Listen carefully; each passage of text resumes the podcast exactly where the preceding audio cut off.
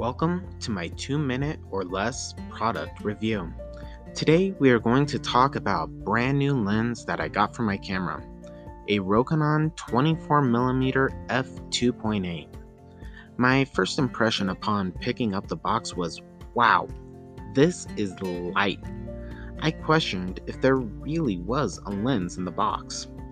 The lens is probably one of the lightest lenses I have ever held, and it is also very compact, which is a huge plus. The autofocus is fast and accurate and works with Sony's Eye AF, which is another big advantage to the lens. For a $250 lens, the images are actually very sharp. The bokeh is creamy and the contrast is beautiful. I'm looking forward to using this lens as one of my primary landscape lenses, as well as a lens to use when going on trips with my family to the zoo or the park.